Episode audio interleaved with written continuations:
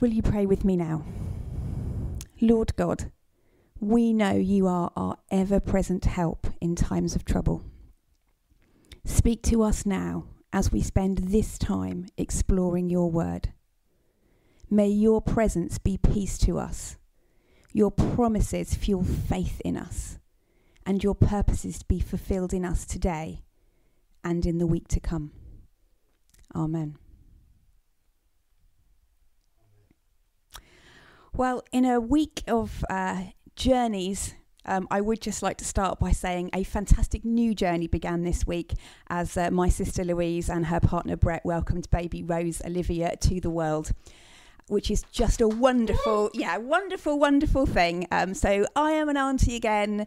Um, the children have a new cousin. Isaac has a new sister. It's a fantastic piece of wonderful news. That new life, that blessing that has come to all of us. So we welcome Rose into the world. One of the other new things we've discovered this week is the Mizmaze. Uh, it's the winding labyrinth which is cut into the top of St Catherine's Hill you saw it on the uh, video that the Joneses made. It's fascinating that I'd written this talk, not knowing that was where they were going to do the video for the Road to Emmaus. And then when the video came in, it was one of those God moments where you just realise that this is what God is speaking to us about this week. This is what we are saying. You can see my photographs there of the um, the path at the top of the Mizmaze and my feet as I walk along it. Um, it's a winding labyrinth, as I said, which was probably discovered labyrinths themselves around 4,000 years ago. Um, although the one on St Catherine's Hill, uh, they reckon, is probably about from medieval times. The legend, however, says it was cut into the hilltop um, as a, by a student from Winchester College as a punishment, which is certainly some detention, isn't it? The Miz Maze itself is a narrow pathway. It takes followers on a journey from beginning to end, following a single track path with grass banks on either side. The path, as you can see, it's only wide enough for you to put one foot in front of the other, and it's also quite shallow. It's deep enough that it exposes the chalk underneath the surface, but it's shallow enough so that you can see the other bits of the path around you, and you can also see the other people who might be walking it at the same time who are sat around the edges. Walking a labyrinth itself is a very, very ancient practice. It's one that is still completed today by lots of different people in lots of ways. Um, it can help reduce stress, it provides something proactive to do, it can have a calming and restful effect, it could have an enlightening one. It helps people to focus, to cope better with things and let go of worries, stress, or grief. It can help you to find stillness in the midst of busy or precious lives, and it can help to decide next steps. It's something that is used by the Recovery College, who uh, look after the mental health of people. And we know at this time that our mental health is so important as well as our physical and spiritual. So I reflected as I walked on St Catherine's Hill about journeys a lot of the time, my own journey is following a path cut by others, trodden by others for years before me, and a path I know will be trodden by still others in years to come. Whether that's my journey of faith or my journey of life, I can see that sometimes things are laid out, they seem straightforward, and yet at other times things seem really confusing. Sometimes you can sense you're at a middle point, sometimes you can see the end sometimes you seem to be going back on yourself, taking unexpected turns, passing back ways you've gone before, or sensing that this road is familiar and yet also different. Others may be walking with you, and you can see them as they go, as you go. Sometimes they're a bit further on, so you can see where you're heading. Sometimes they're behind you, and you catch a glimpse of them as your own path twists and turns. Sometimes you're in the front leading others. Sometimes you're being led by strangers, by friends, by family further ahead on the path. And not everyone is on the journey. You might see others who seem interested, but are just watching from a distance at the moment. You may also be able to call out to others, listen to them, ask for their advice. You may be alone. Walking a labyrinth not only gives you time and space to think, but it also gives you a different perspective, as it will be different each time you travel along it. You will be a different person each time, and even when it seems like you're back at the beginning, actually you've travelled quite a long way. There is a final destination to reach, and you can take things with you. Up at St Catherine's, people seem to take a small piece of chalk to lay down at the end with all the other pieces. A reminder, perhaps, that we can all take up and put things down, that we do join others at the end, that our small part and our place in the world makes a difference. We have seen in our communities throughout this pandemic that everyone does have a part to play and that we can all make a difference. So, what can journeying through a labyrinth say in the context of our reading this week? So, we heard the words from Luke 24, verses 13 to 35. Two of Jesus' followers, they're going along the road from Jerusalem to their home in Emmaus, and they're chatting about what's been happening. Mike and I have been chatting a lot in our almost daily walks about what's happened, what's going on for us, because there is something in walking and talking and processing with others that can be really helpful.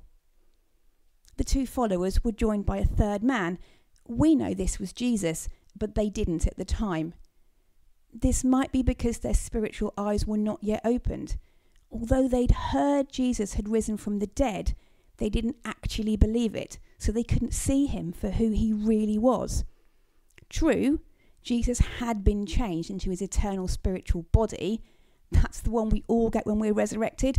I'm hoping mine has slightly easier to manage hormones. But they didn't recognize him as he appeared to be a normal man. I wonder how many times have we been with ordinary people and not recognized Jesus in them?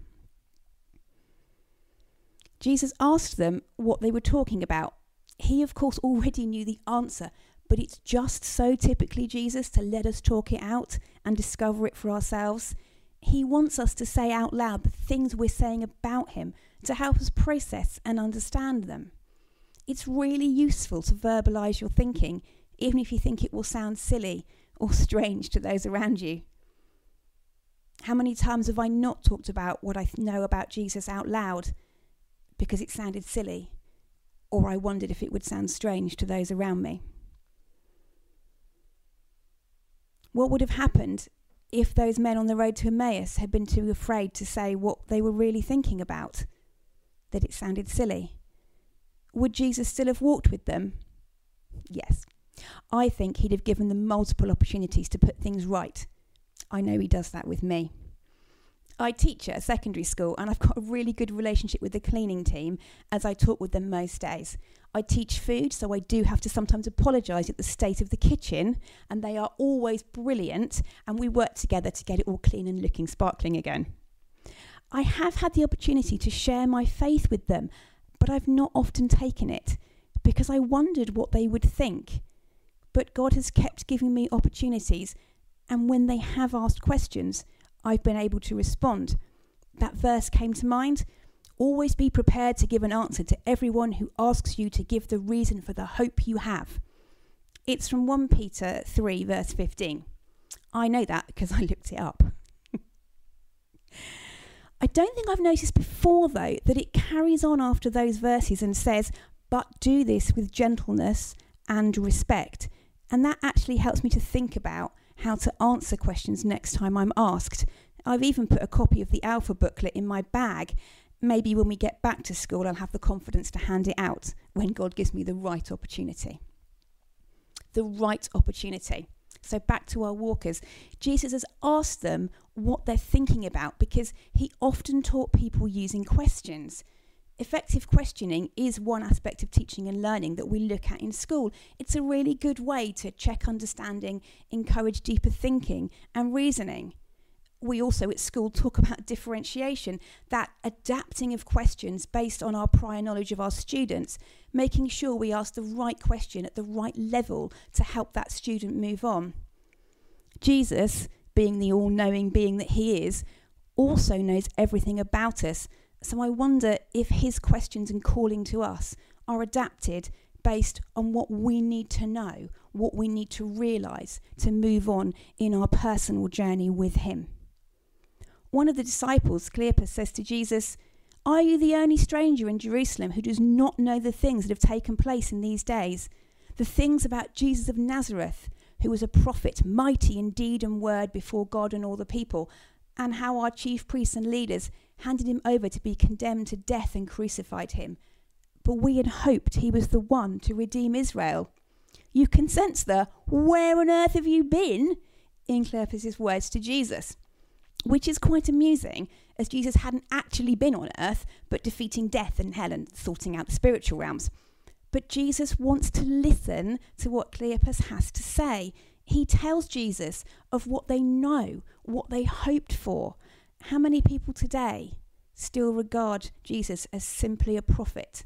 and not as the risen Lord? How many are still hoping for that Messiah to redeem Israel?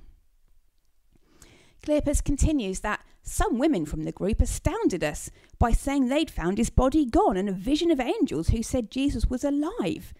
And some of the other disciples, probably Peter and John, had also found the empty tomb. Note here, the men did not get a vision of Jesus. The disciples themselves still only had proof of an empty tomb. They knew his body was missing. They didn't believe what the women had been privileged to see. On our road to Emmaus, Jesus, patient as ever, so clearly not homeschooling during lockdown, he tells them they're foolish, they're slow of heart. He takes time with them, and beginning with Moses and all the prophets, he interpreted to them the things about himself in all the scriptures. The two walkers were Jews. They'd have known all about the suffering servant described in the Old Testament, the promised Messiah, but they didn't connect the two together. Jesus himself had been teaching his disciples over and over again that he must suffer and die, that the suffering servant was the Messiah, but they hadn't got it yet. So, when did they get it? Was when they asked Jesus to come in and stay with them. The story tells us that as they came near to the village where they were going, he walked ahead as if he was going on, but they urged him strongly, Stay with us, because it is almost evening and the day is now nearly over. How many times has Jesus spoken to us on our journey, been by our side, yet we've not recognized him? We've not invited him in. The disciples on the road to Emmaus invited him in because they were concerned for Jesus' welfare. It was getting dark, times were dangerous, and uh, they were being loving and generous to this, this stranger. Once invited in, they shared a meal together, and Jesus took bread, blessed, and broke it, and gave it to them. Then their eyes were open, and they recognized him, and he vanished from their sight. They would have seen Jesus break bread many times before, but it was in this act that they finally saw who he was. Jesus is revealed to them through the thing that he does, the breaking of the bread, which symbolizes the breaking of his body on the cross. We remember that at every communion service. Jesus shows up when we break bread together, and we remember that he is who he says he is the action confirms our heart and head knowledge. Indeed, the first thing the disciples say to each other once Jesus has vanished is, Weren't our hearts burning within us while he was talking to us on the road, while he was opening the scriptures to us? I wonder if you've had that burning feeling in your heart, that knowing in your knower that there's something about Jesus that he speaks to you. I hope you have experienced confirmation of his great love for you in the breaking of bread or in some other ways. But if not, can I really encourage you? Explore what it means to know who Jesus is and how much he loves you. Join an Alpha course, phone a friend, ask us for a virtual chat, walk a labyrinth, but seek him. So, what is God saying to us this morning through this reading of his word? It will be different for all of us because we're all at different stages of our journeys. Thinking back to the labyrinth idea, I wonder if you might like to walk a labyrinth close to your home. You might like to create one in your garden or on the pavement, or we could do one in the church car park. Socially distanced, of course. But may I encourage you to visualize where you are on the road of your life. Know that Jesus is walking it with you, that he will never leave you, and that he will always be there to be discovered, to both ask and answer questions.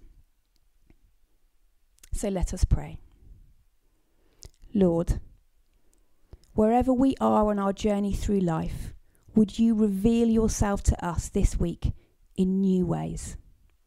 May your presence be peace to us, your promises fuel faith in us, and your purposes be fulfilled in us today and in the week to come.